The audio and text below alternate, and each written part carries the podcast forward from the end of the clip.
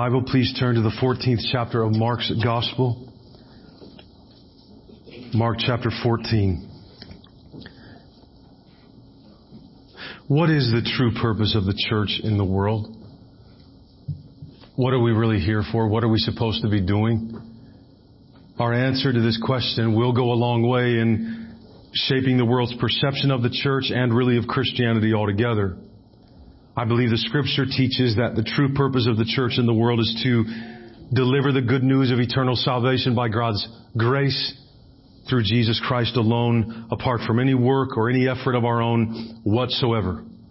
This is part of the reason why Paul would describe the message of the cross, the gospel, as pure foolishness to the world in 1 Corinthians chapter 1. Having people say that there's no way that's all it takes to have eternal salvation is to believe in this person, Jesus Christ, and what he did. But possibly something even more offensive about the gospel in today's world might be the question, in a world filled with suffering and disease and war and pain and sorrow and famine and abject poverty in many places, what is the practical use of a message that gives eternal life? Shouldn't God, if there is a God and He's allegedly good, have His priorities in better order? Aren't there more pressing needs in the world than a person's eternal soul? The fact that God's purpose for the church in the world is mainly to proclaim the gospel so that people would be saved does not mean that God is aloof. It does not mean God is unaware of the real issues that people have or they, they at least perceive to be the most important things. It doesn't mean God doesn't care. It doesn't mean God doesn't see all of our suffering. The gospel gives eternal life beyond death, absolutely, but that's not all God is doing in salvation. God means to recreate the world through the triumph of Jesus Christ in a new heavens and a new earth. The reason there is so much suffering and death is because of sin. So if all the church was here to do was meet the physical needs of the world, that are real needs, and that the church is called by our Lord Jesus Christ to at least help alleviate whenever we can. But if that's all we were sent to do, it's like cough medicine for cancer. It deals with symptoms. It doesn't deal with the disease. And so there would never be real healing. And the issue causing all of the suffering and death in our world would never be sufficiently dealt with. If the earth, if the church was just another benevolent organization on planet earth. The gospel is the message of salvation for sinners because we are fallen and separated from God. That is the source of all the suffering in the world. That doesn't mean that all suffering that a person individually is going through is an immediate consequence of something they did. It could be, but not always. Often it's, it's not the case at all. For example, that, you know, you're, you're, you're poor because God is judging you for doing this thing or not doing that thing. It's, it's not that. That's not what we mean when we say that. We're saying we've been dying since we fell in the Garden of Eden, and so has all of creation. God cursed the world that you and I live in, and the world as you and I know it. It affects our minds, this curse. It affects our cells. It affects our relationships, our economy, our governments, the systems and structures of authority and organization and civilization in our world. It affects everything. And all of these things, the suffering, are symptoms of our disease. But the gospel means that God has moved in time and space to break this curse and to end this death. This is the true reason that Jesus came, and this is why when Jesus came, He came to die for us. Jesus stands at the center of history between sin and death to grant eternal life and salvation to all who come to Him for mercy and to put an end forever to every aspect of the curse that is destroying us. Let me pray and we'll look to the Word. Father, may you now, by your sovereign grace, fix the minds of every person in this room and the eyes of every heart on your word and on Christ for these next moments. Father, let us not be distracted. Please watch over my mind that what I say would be true and said in a way that doesn't offend because it's me. But if there is any offense, let it be because it is the truth spoken by a sinner like me. Lord, have your way in what is said and in what is heard and in how we speak and in how we hear. Jesus, be the center of this next moment. We ask in your name and for your sake and ours in you. Amen. Let me read the first two verses to start of chapter 14. It was now two days before the Passover. This is just after, I think two days after the Olivet Discourse, two days before the Passover and the Feast of Unleavened Bread. And the chief priests and the scribes were seeking how to arrest him, Jesus, by stealth and kill him. For they said, not during the feast, lest there be an uproar from the people. So, as we enter chapter 14 in our study through Mark, we enter now the actual events that uh, the text has been preparing us for. That is the week of Jesus' passion. And when we say his passion, we don't mean a feeling of deep desire for something that he had. We, when we say passion in the sense of Jesus' passion, we mean the agony he will experience in his trials. And so we begin in chapter 14 in Bethany, where Jesus had been staying each night as he went in and out of Jerusalem during the day. It's the time of Passover. This is the most important feast in Old Testament Judaism as a whole.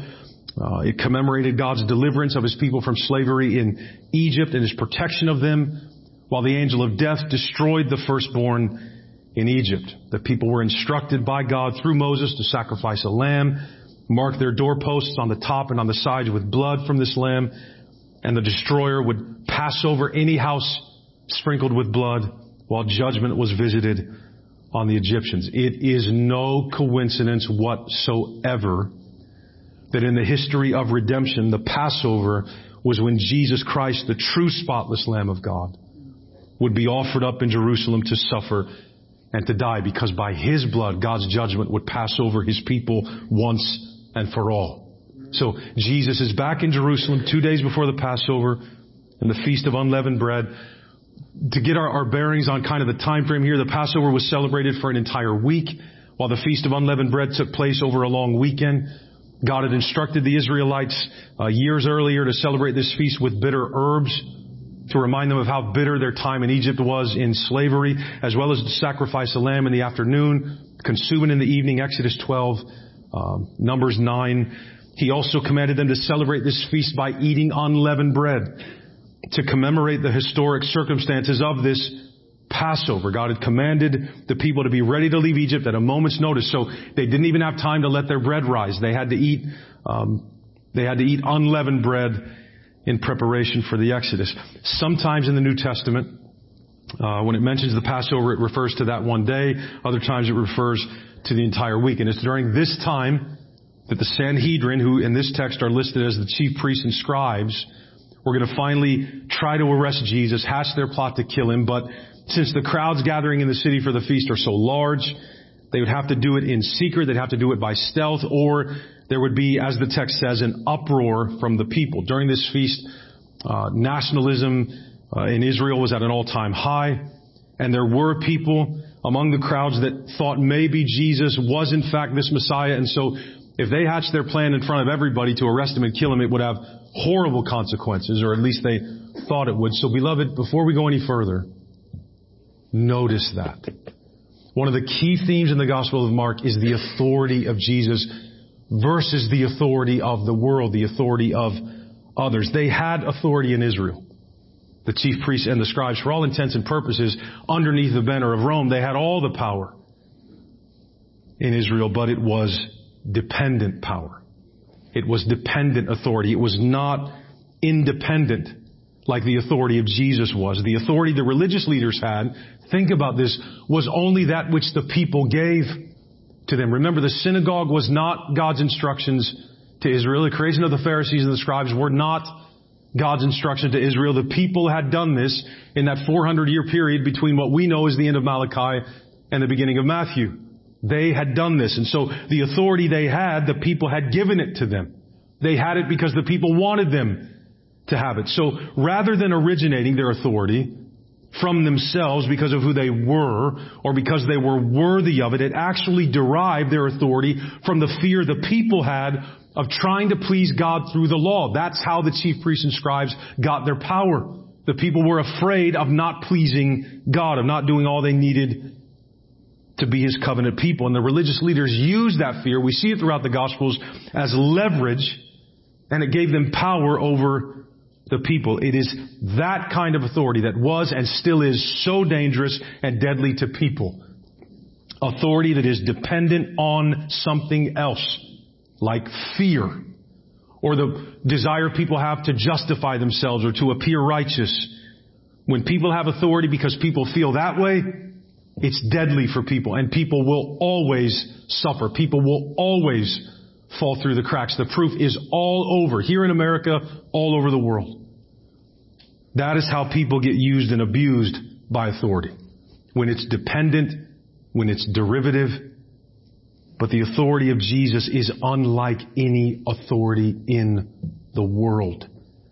It derives from who He is. It derives from the power and the authority and sufficiency and perfection of His Word. Jesus needs nothing from us in order to hold His power. That makes Him the only leader that can genuinely serve us.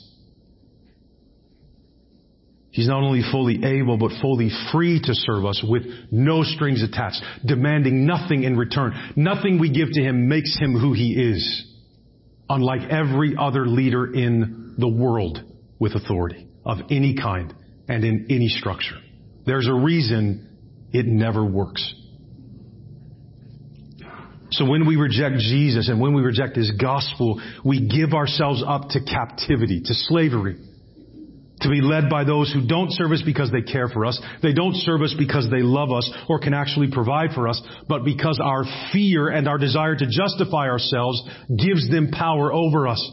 And so we use each other and the world is broken because of it. Jesus doesn't reign because we say he does. My proclamation of the gospel is not what makes the gospel true or not. He reigns because he reigns. And beloved, he was exalted to that place by suffering as a human being for us. Not by avoiding it, but by suffering for us. Most people use their authority to avoid suffering. Jesus gave up his authority to take on the suffering that would redeem his people. One of the reasons these men in Mark's gospel hate Jesus so much is precisely because he threatens their authority by offering the message of the gospel. That's why they want to kill him, in essence. That's why they're so angry with him. They're uh, proclaiming that forgiveness of sins comes through Jesus by God's grace. That takes away all the power from the religious institution. It's, it's, salvation isn't earned over time by good behavior. Favor with God doesn't come about because you dot all the I's and cross all the T's. Well then how are we going to have any power or influence or sway over the people? We have to shut this man up and kill him or we lose everything. It doesn't matter how good he is for people. It doesn't matter how much he serves people and loves people and provides for people. That's not why they're in power. You, if that's why they were in power to serve people, they'd be supporting him, not trying to kill him. The currency of these leaders was the fear of the people and their desire to become right with God by their own works. So they decided whether or not one was pleasing to God. It's all house money, right? We are owned by the people we work for in one way or another, but in salvation, Jesus came to do the work for us.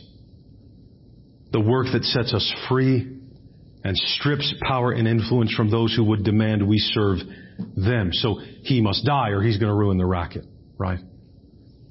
So that's one way to deal with Jesus that we find as we come into Mark 14. Get rid of him. Cut him out of our lives, block him out of our ears, stamp him out of our memories. We can mock him and plot against him and say he wasn't who he said he was. We can revile him and spit on him and hate him, but why? Why was Jesus treated this way? It would make sense if Hitler was treated this way. If they just went out and beat him to death and killed him. That would make sense. Right? But not Jesus. All Jesus did was serve people. That's all he did. Why is there so much effort in our world? And just think through it objectively with me if you can. Why is there so much effort in the world to protect religions like Islam, like Buddhism, other religions, but so much raw hatred of Christianity and of the church? And, and listen, some of it's well earned. Okay, let's be honest. Some of their critique and their hatred of us is well earned because of our self-righteousness, because of our hypocrisy, no question. And tragically, in the name of Jesus, people have done and continue to do horrible things that bear zero resemblance to Jesus and the gospel. So yes, those are some of the reasons Christianity can be hated by a culture, by a society, but could it also be, so I'm, we need to be willing to admit that, to embrace that, right? We don't need to worry that that damages we, if we're preaching the message of the truth, we aren't preaching ourselves. So when it turns out that we aren't as righteous as we proclaim to be, it wouldn't be a shock to anybody if we were proclaiming the truth. But could it also be that Christianity is uniquely hated because deep down Jesus threatens the human desire to earn our own salvation through good behavior or through self-validation? While other religions not only protect, but promote that possibility. Right? Take Islam, for example. You, you at no point, according to the tenets of Islam, know that you're saved in their understanding that you have salvation, that you're justified before Allah. There, there's no provision for that.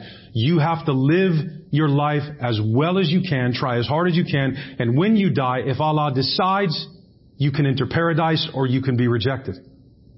Right? So it's built to serve that innate desire we all have, even Christians still, to justify ourselves, to make ourselves righteous before God. Other religions were set up to serve that. That's how they got power. Maybe Jesus threatens because he puts an end to morality and self as the means of salvation. What if that's also part of the reason people hate him? And by so doing, or be, by so doing, Jesus takes power away from everyone, especially from those that would actually use our fear for their own advantages. That's on one side of Jesus. This morning in Mark 14, this morning in the world, malice and hatred for him because of what he says, because he threatens the selfish power structures of humankind, all of them. We'll see what's on the other side of Jesus in Mark 14 and verses 10 and 11, but first, in between our hatred of Jesus and our fear of Him because of what He threatens, He stands in the middle here to give mercy. Look in verse 3. And while he was at Bethany in the house of Simon the leper, as he was reclining at table, a woman came with an alabaster flask of ointment of pure nard, very costly, and she broke the flask and poured it over his head. There were some who said to themselves indignantly, why was the ointment wasted like that? For this ointment could have been sold for more than 300 denarii and given to the poor. And they scolded her. But Jesus said, leave her alone. Why do you trouble her? She has done a beautiful thing to me. For you always have the poor with you, and whenever you want, you can do good for them, but you will not always have me. She has done what she could. She has anointed my body beforehand for burial. And truly I say to you, wherever the gospel is proclaimed in the whole world, what she has done will be told in memory of her. Now, I don't think this is the house of Simon the Pharisee. From the story of anointing we find in Luke's gospel, this is the house, as the text says, of Simon the leper, which means Simon is a former leper, or he would have been unclean and completely unable to have guests. So this man may be one who was healed of his leprosy by Jesus, which is why Jesus has in his home. That's quite possible. And Jesus is reclining at table. He's one of the group. He's laying on his side with others around the table. Remember these tables, for the most part, for a, a function like this are about 6 to 12 inches off the ground, and so everybody kind of lays on their sides around it and eats and drinks and talks and enjoys their time together. An unnamed woman comes in with an alabaster flask of ointment of pure nard. The text even says very costly. Even the, um, you know, the translucent white bottle, probably this ointment was carried in was very expensive. The oil it contained was worth more, the text says, than 300 denarii.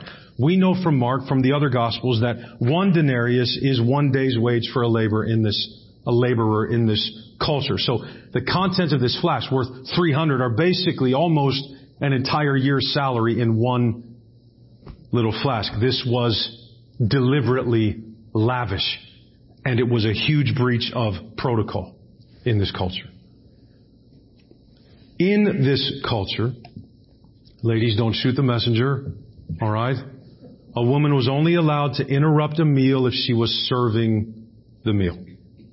Okay? So, not if she just wanted to visit or if she wanted to join in the conversation, she wouldn't have been welcome around the table. But this woman doesn't hesitate at all.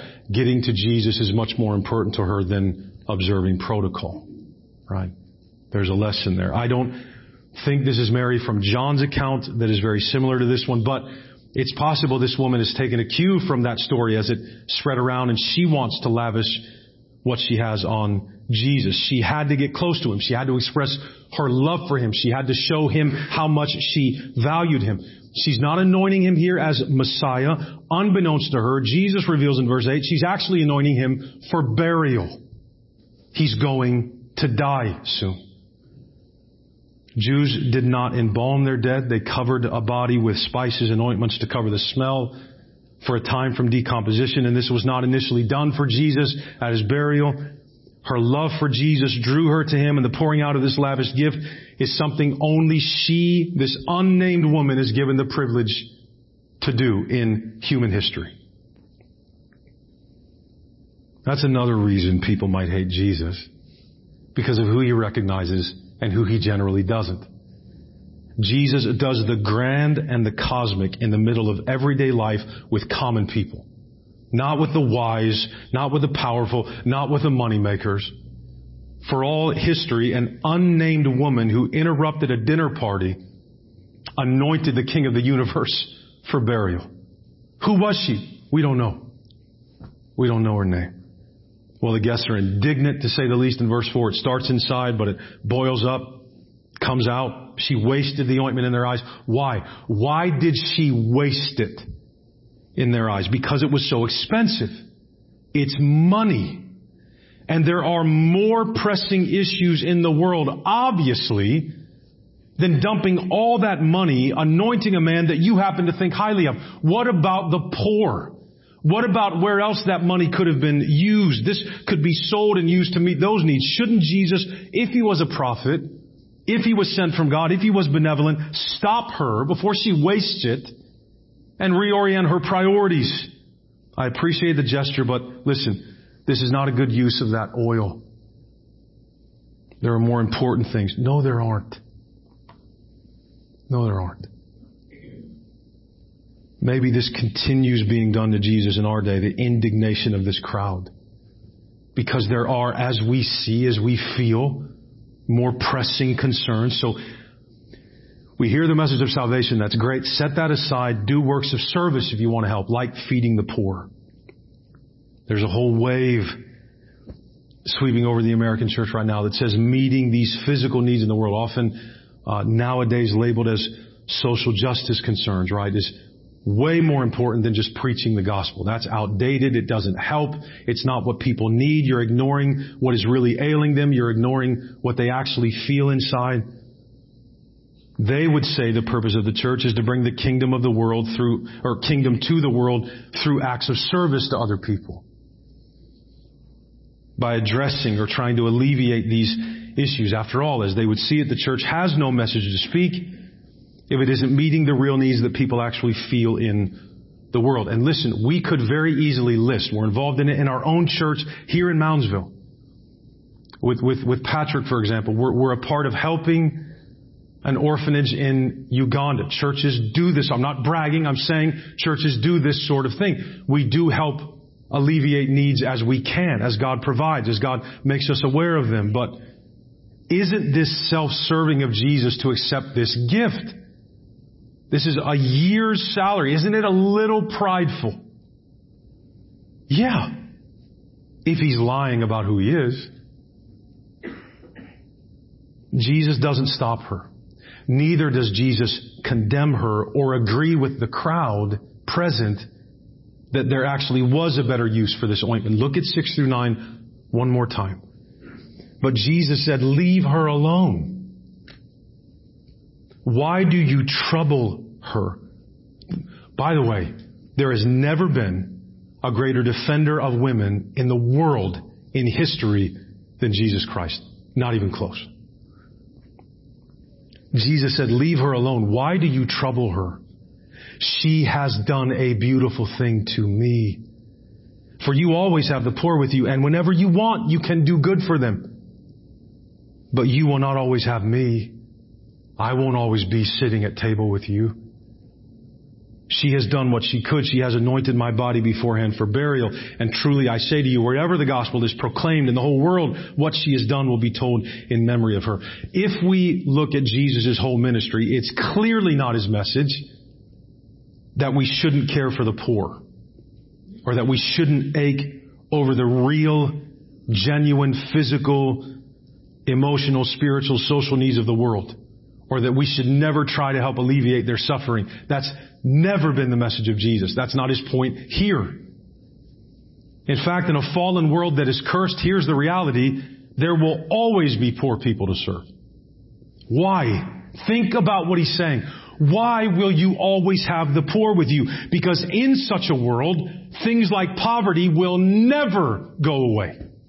The world is too fallen, it's too cursed, and people are too evil. Poverty will always be a part of the world. There isn't a way to permanently eradicate it, or Jesus is a liar. So, why would the church make it its mission to eradicate poverty? I didn't say, why would the church not help alleviate poverty? Of course we should. But should we make it our goal to eradicate poverty only if we want to make Jesus out to be a liar? This is not heaven. This is earth. It will never be perfect. It will never be right. It will never be whole. It will never be home and it will never be heaven. It doesn't matter how pretty the drapes are.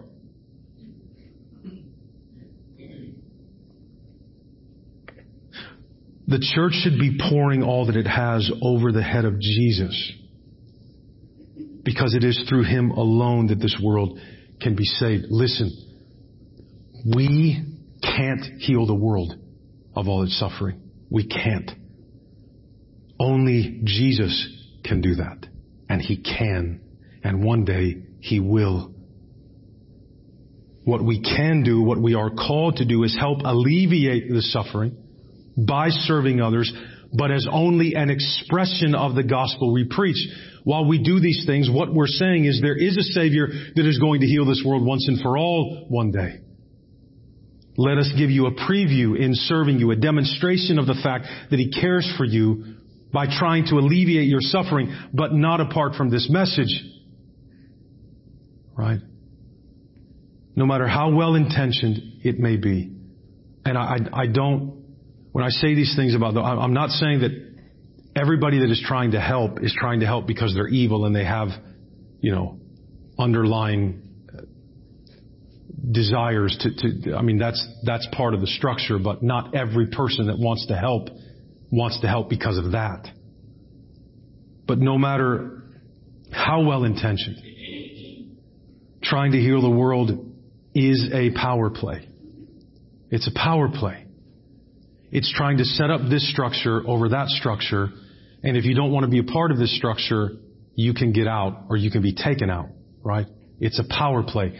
We don't have a choice. The only way you can get power in a world that's fallen is through force and coercion and manipulation and overbearing authority, overreaching authority. God gave authority. Authority is good, but we have corrupted it. Trying to heal the world depends on motivating by guilt. There's something wrong that why do they try to get us to feed the poor, to feed the hungry, which we should do? by showing us pictures of their suffering, which I'm not insulting. We need to feel it and see it or we won't want to help. Jesus actually says, you know what's out there. The poor are always there. There's always hungry people, always poor people. You do good to them whenever you want, whenever you can. Right? They're always going to be there. You don't have to wonder. You're not ever going to set up a system that's going to take that away. So if you think like that, you're going to hurt people. And you're not going to be able to fix all the suffering. It's going to make it worse. It motivates by guilt. It motivates by force. There's no mercy in it. There's no salvation. There's only coercion. And it capitalizes. It depends on the guilt that we feel to keep going, to remain. Why? Because we can't ever do enough. There is more than enough money in the world to make sure everybody has a full belly. And every child goes to sleep at night in the world, no matter where they are, full. And they don't. Why? Because you know, well, because uh, all the structures are set up wrong. That's, a, but who set them up? Right? So if, if we want to help, what do we do? You're, you're much more likely, beloved, to help a starving person if you go where they are and work to feed them than you are to put money into the government, right? I mean, surely we have to know that by now. But notice, notice what he does here. If, if we set out to do something, to go on a mission, Jesus did not himself set out to do. Remember this. Jesus didn't heal everybody. Jesus didn't eradicate disease. Jesus didn't eradicate poverty. So either God knows what is best, and so he was addressing what we actually need to be helped, or it's on us. And look around. There are people hungry in Moundsville right now. Right now. There's, there's, there's, there's kids at the high school that don't know where they're going to sleep tonight, literally. Right?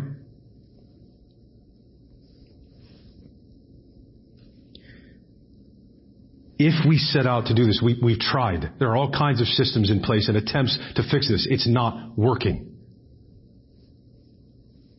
If we try to do this, we're disagreeing with Jesus over what the world actually needs more than anything. When our desire is to lavish our affection and attention on Jesus, though, he would say to those who would say we're out of touch with reality for being like that, leave them alone. There is never a wrong time to put all the focus and pour out all the resources on Jesus. There's never a wrong time to make him the priority, to make him the center. He's being anointed for burial by this woman because he's going to die for us.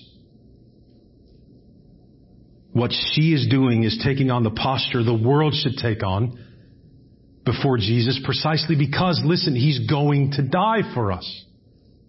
He's going to die to heal all of this and to forgive all of our sin.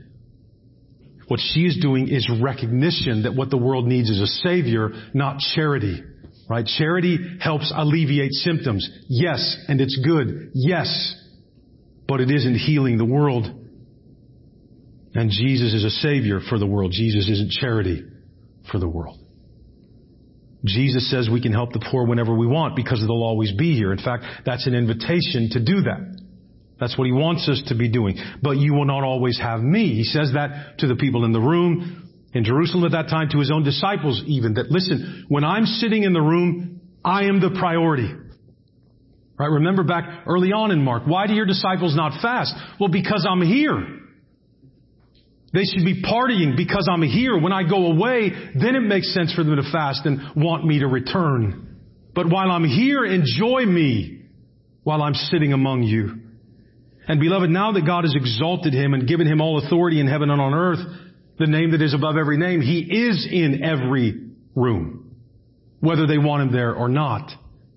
So therefore he is always the priority. No, don't stop helping the poor. No, that is not the message of the text. Don't stop loving the poor, caring for the poor. Remember when you feel above them, they are physically what we all are spiritually before God, which may be part of the reason God is so bent on loving them to show us how he loves us. We just can't see because we wear name brands. Right? Don't stop helping the poor, ever, beloved. But don't forget that Jesus is in the, in the room. The world will not be saved by helping the poor. And that is a very good thing, and we want that done. The world will not be saved by ending racism, which will be a very good thing, and we should want that done. The world will not be saved by ending hunger, which is a very good thing, and we should want that done. The world will not be saved by the attempts at world peace. Do you know how you get peace? You kill your enemies. These are honorable ambitions and pursuits, beloved, to fight for these things. I agree with that.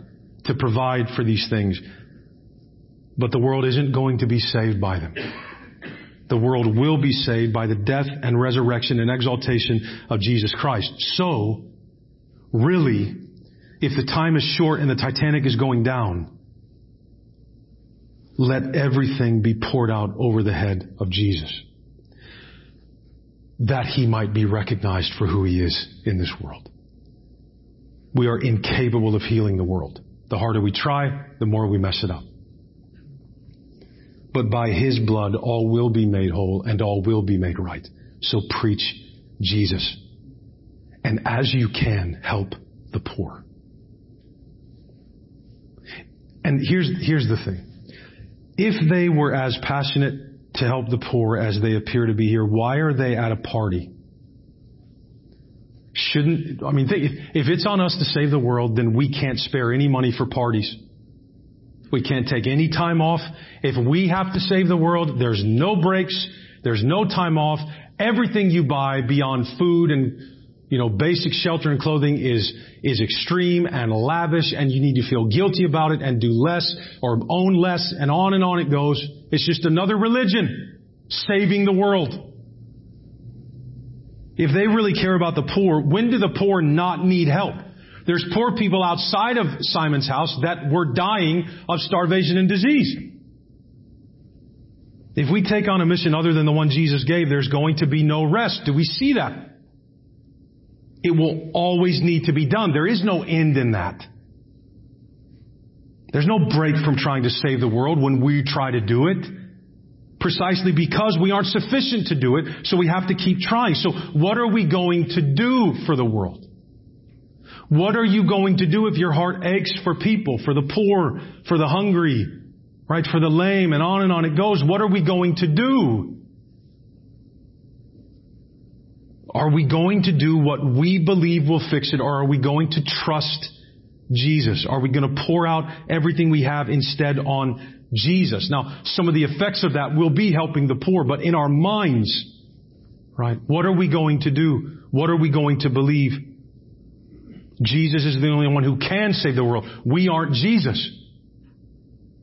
See, we're his body. We're his body. We aren't his heart. We aren't him. Right? We've put him on. They scold her because they do see the value of ointment, not the value of Jesus. So whatever their reasoning was, their response is fixed on the value of that ointment. All our good works in the eyes of God are like filthy rags. All of them. They don't impress Him. They don't have the power to heal. We think they do. We, we love to evaluate what we do. That, that's, that's why we word things the way we do. Like now that we have social media, just this blaring speaker to the world about what we've done. And so you hear things like this. Um, you know, I'm so thankful to have been able to help with the food shelter today. Really? You sure that's why you're posting that on social media? That you're thankful that you were able to help, not that, hey, I was helping down at the food shelter today, just so you guys know. Right? We can't help it. That's part of the reason we get so indignant when Jesus walks in the room and all the attention goes to Him. Because it's about us. Charity and kindness are Christian. They're Christ-like. They're good. Make no mistake. But a beautiful thing done for Jesus is better than every dime of charity. God says that the beautiful thing in this world are the feet of those who bring the good news of Jesus. Because the world is like it is because of sin and Jesus forgives and makes whole. Jesus is not simply memorializing her actions in verse 9. It's not, he's instructing his disciples. Look at that again. And truly I say to you, wherever the gospel is proclaimed, well, at this point, who's going to be doing the proclaiming? They are. the disciples, whenever the gospel is proclaimed in the whole world, what she has done will be told in memory of her. He takes the focus off of the act of service, doesn't he? And puts it on the proclamation of the gospel. Everything happens in the eyes of Jesus to serve the gospel. So he goes right from this pouring out of oil to the proclamation of the gospel.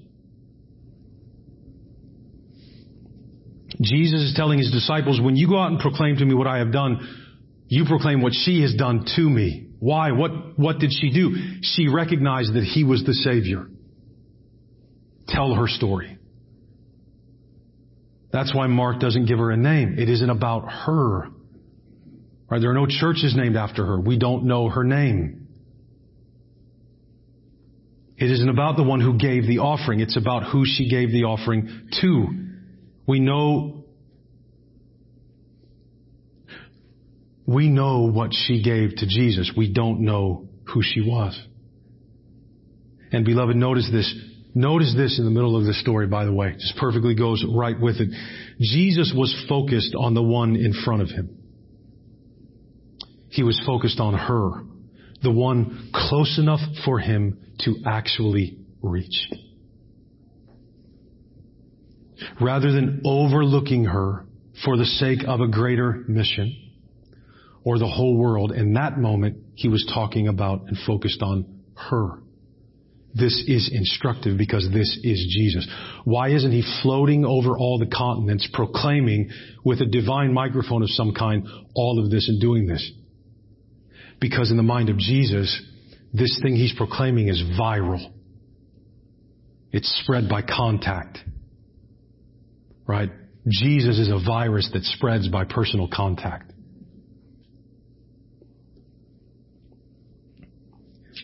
We're not strong enough to bear the weight of the world. Right? You and I don't have to carry that burden. It will crush us. It will crush us. Stop trying to do that. You aren't strong enough to save your family. You aren't strong enough to save your work. You aren't strong enough to save Moundsville. We aren't strong enough to save the world. Our, our back and our shoulders are not strong enough to bear the weight of the world, to bear the weight of the Ohio Valley, much less the entire world. So why don't we pour all we have over the head of Jesus? Why don't we anoint Him as the center? Anoint Him as the focus. Do you know what happens when we try to fix the whole world? When we try to solve all of its problems, we actually look over the person right in front of us. That's not important enough. That's not big enough. That's not going to do enough work. Jesus focused on who was in front of him and it's Jesus. We look over our neighbor when, when we want to save the world. That, that's surely God wants us to do something bigger than just be, share the gospel with the person that lives beside us. We don't even like them. Their Christmas decorations were dumb. They were too bright. Right? They mowed a line in my grass. My property line is clearly right here. They mowed a line over here, right? They're not, they're not what Jesus came for. Jesus came for the world. It sounds so noble, doesn't it? Who's in the world? Your neighbor. Your enemy. You, you are no more obligated to serve and love the person in Indonesia than you are the person beside you. And if that's who you want to serve, awesome. Go to Indonesia. Praise God. We need laborers in Indonesia.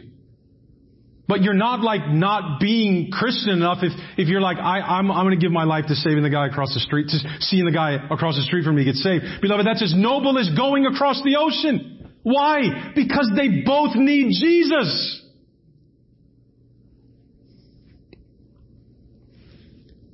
Don't look over your neighbor. Don't look over the people next door like they're not grand enough.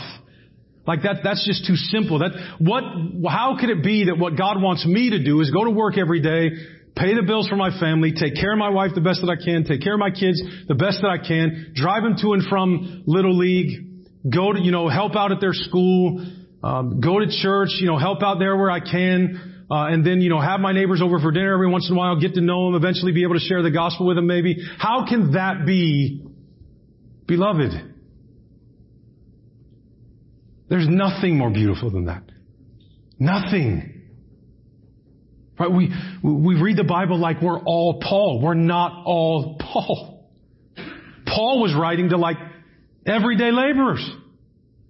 Slaves and masters and people that dealt in tapestries for a living. That's who he's writing to.